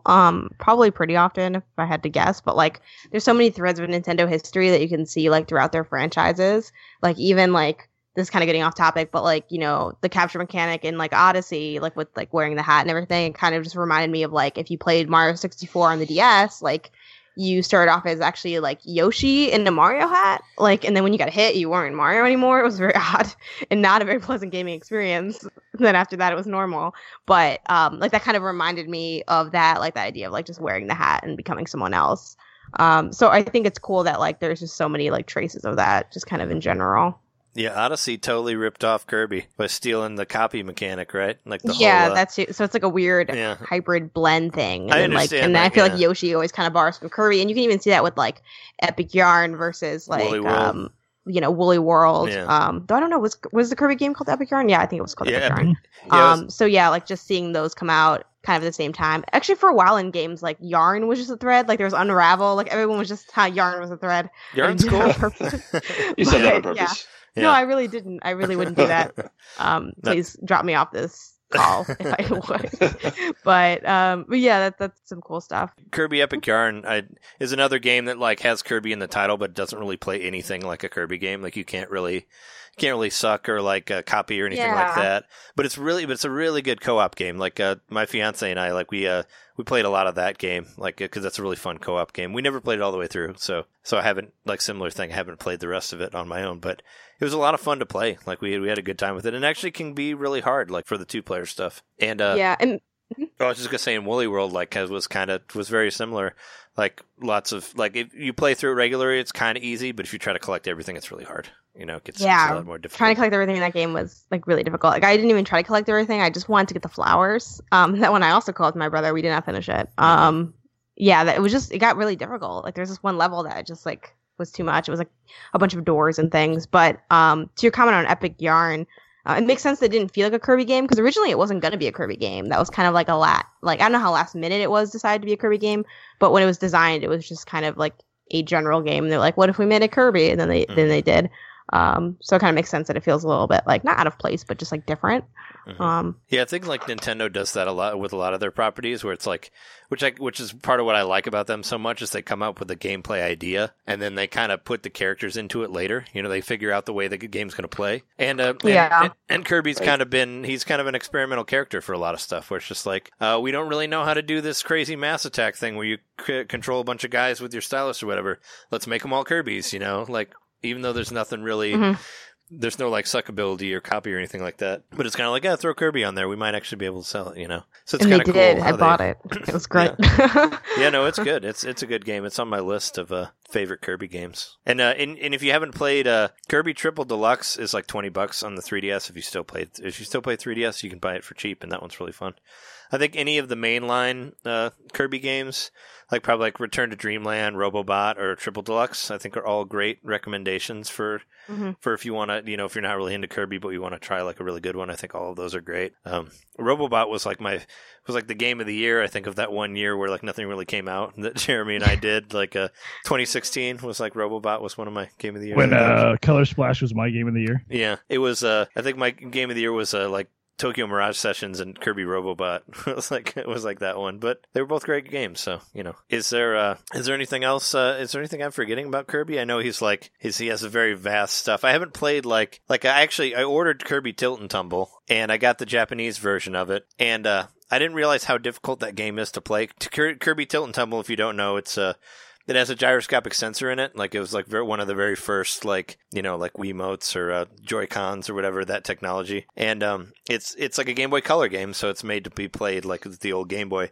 And if you try to play it like on a Game Boy Advance, since the cartridge is like reversed and goes in the bottom, it's like completely unplayable because everything is backwards. So I was having a hard time with that. You have to play with an old Game Boy, and you also have to have a light to play it with. So I was trying to play it with the old non-backlit Game Boy Advance, and it's very difficult to play. But is there any side ones that you guys have played? Did you try like Kirby? Did you try like Kirby Pinball or the block game, or I know we mentioned the golf one. Kirby Air Ride? No, I actually haven't tried that. I bought Air Ride. That's a weird game. That's like PUBG, like way back in the day of GameCube. You know, because you have PUBG.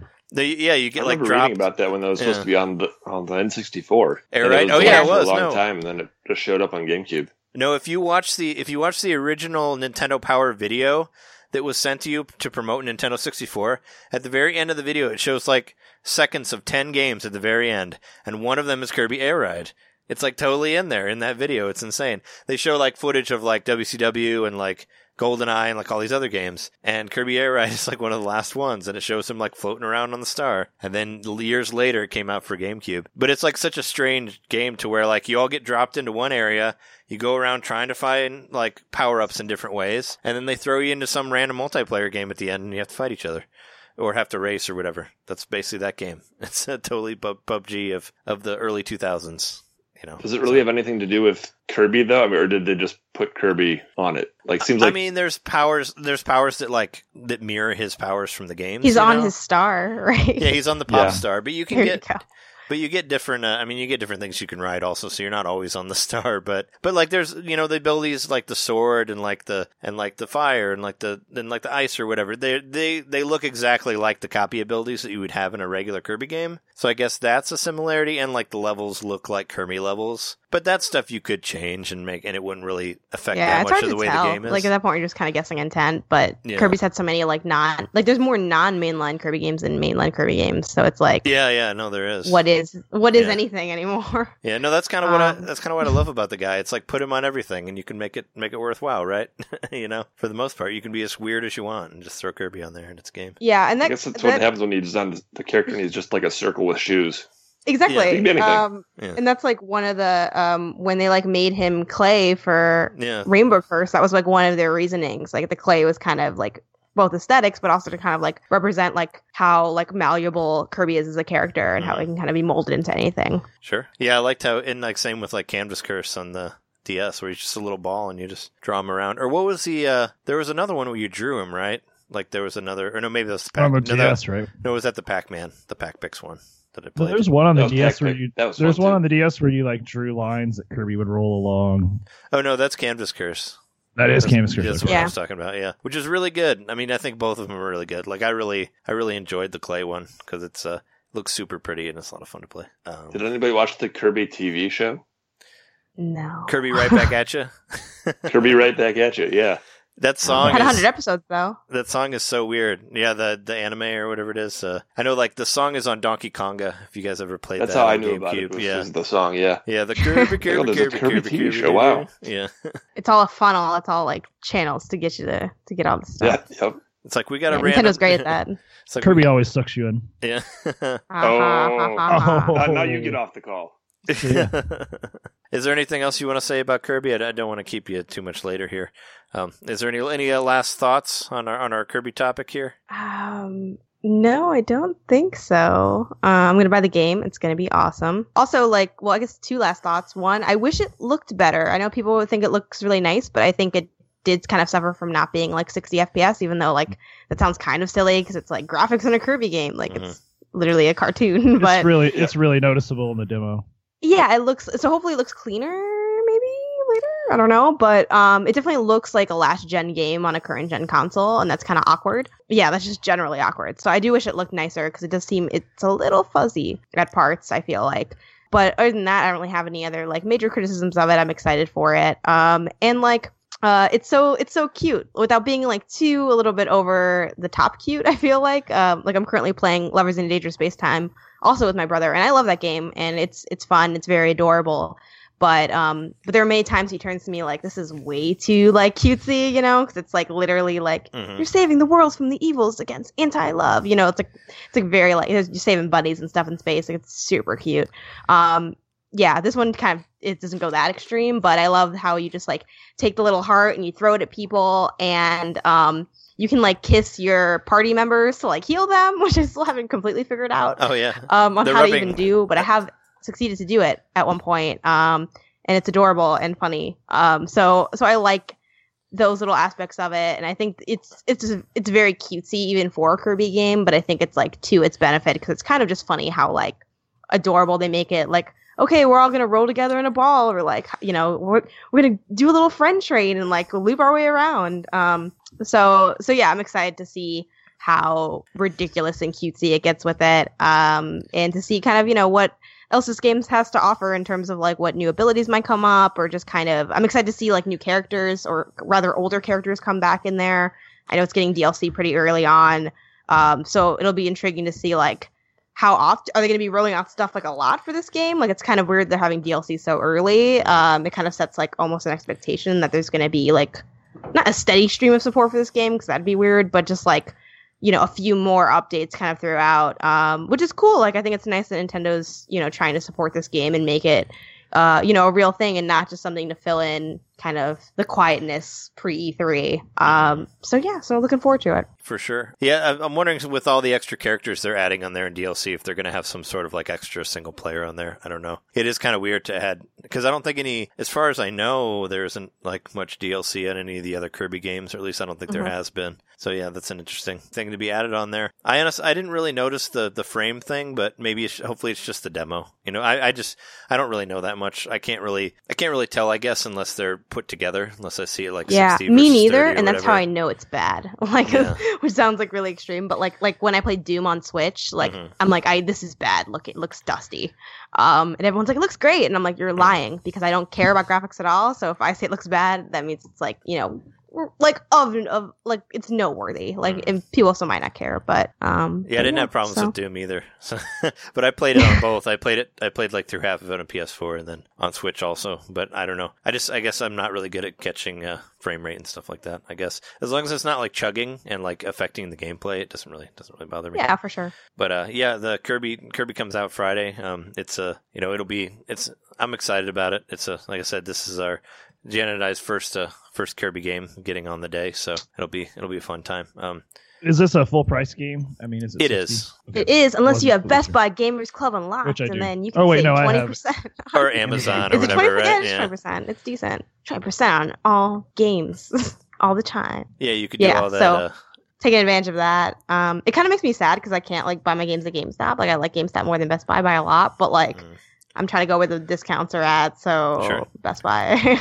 But yeah, I'm going to pick it up there. Is Toys R Us fully closed now? I mean, I heard that they were closing this week. Way out, yeah. But I was going to say, They're officially done? Because I was going to say, if they aren't, maybe they somehow got... No, they probably wouldn't have got a shipment since they know they're closing. Because I wanted to try to see if there's any sort of crazy game closeout stuff. Have you guys gone to, like, you know, depressingly pay your last respects to Toys R Us?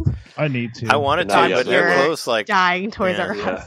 I mean, I heard they were closing, like, now, so I don't know.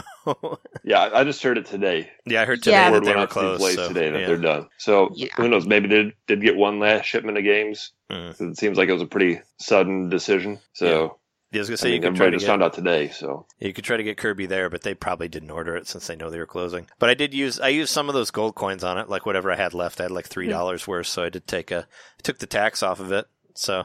I pretty much just made it $59.99, you know. Something. And then I ended up better than just watching those coins sit in your account for 2 years or whatever it was. Yeah. Well, I ended up... it hasn't been out for... Well, I don't know. I don't know how... It's been over a year.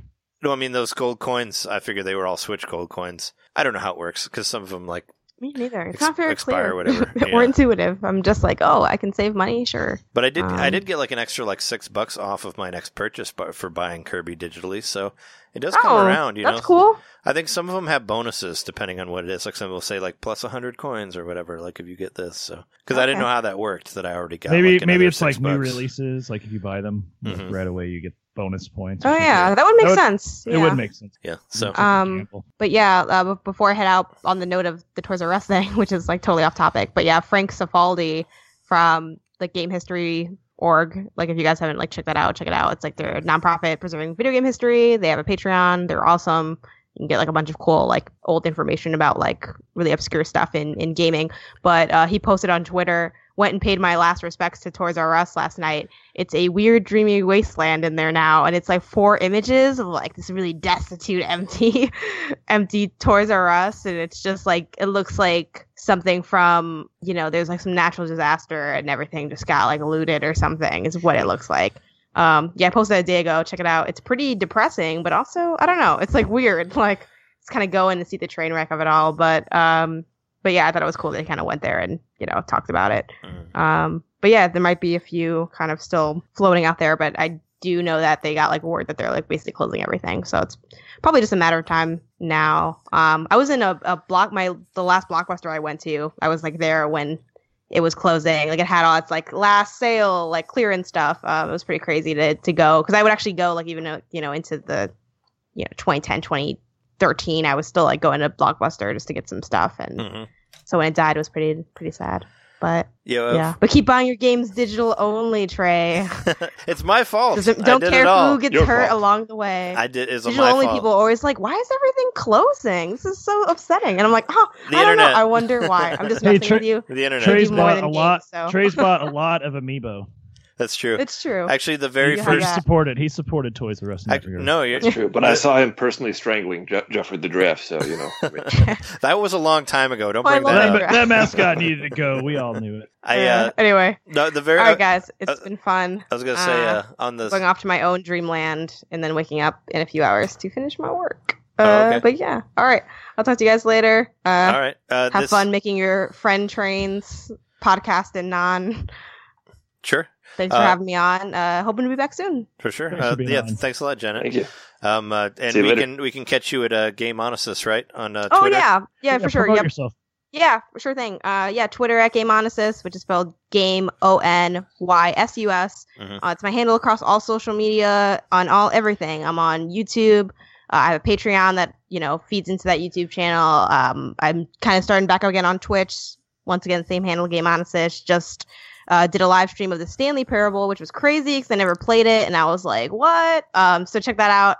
It was pretty interesting trying to get all the different endings that I could in the span of about 2 to 3 hours. I streamed it for. So yeah, stay tuned for all of that. And all right, I'll see you guys when I see you. Yeah, so that's been episode 112. Thanks for coming on, Janet. We're your hosts. I'm Trey Johnson. Jerry Mikowski. John Nitter. Janet Garcia. And, you know, you can catch us at NintendoMainPodcast.com, YouTube, I have a YouTube site, youtube.com/Fingmater, Fingmater. Check out, Game Onysus is your YouTube also, Janet, right? Yeah, check out Janet's YouTube, check out our Twitches. Is it the same Game Onysus for Twitch also? Twitch.tv? Yeah.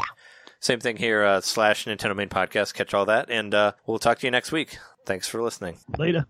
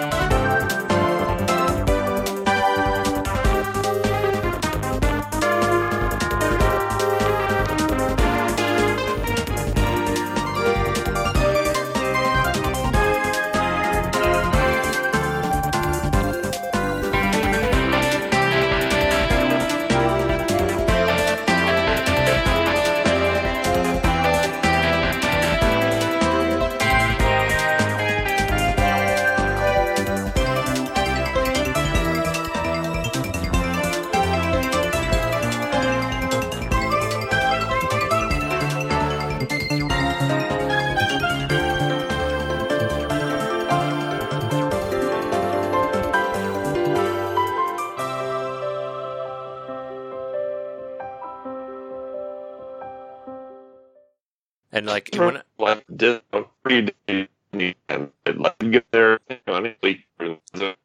Nope. I don't know. You don't agree with me? You came back for one frame. Yeah. This is the frame rate for Kirby right here from what I've heard.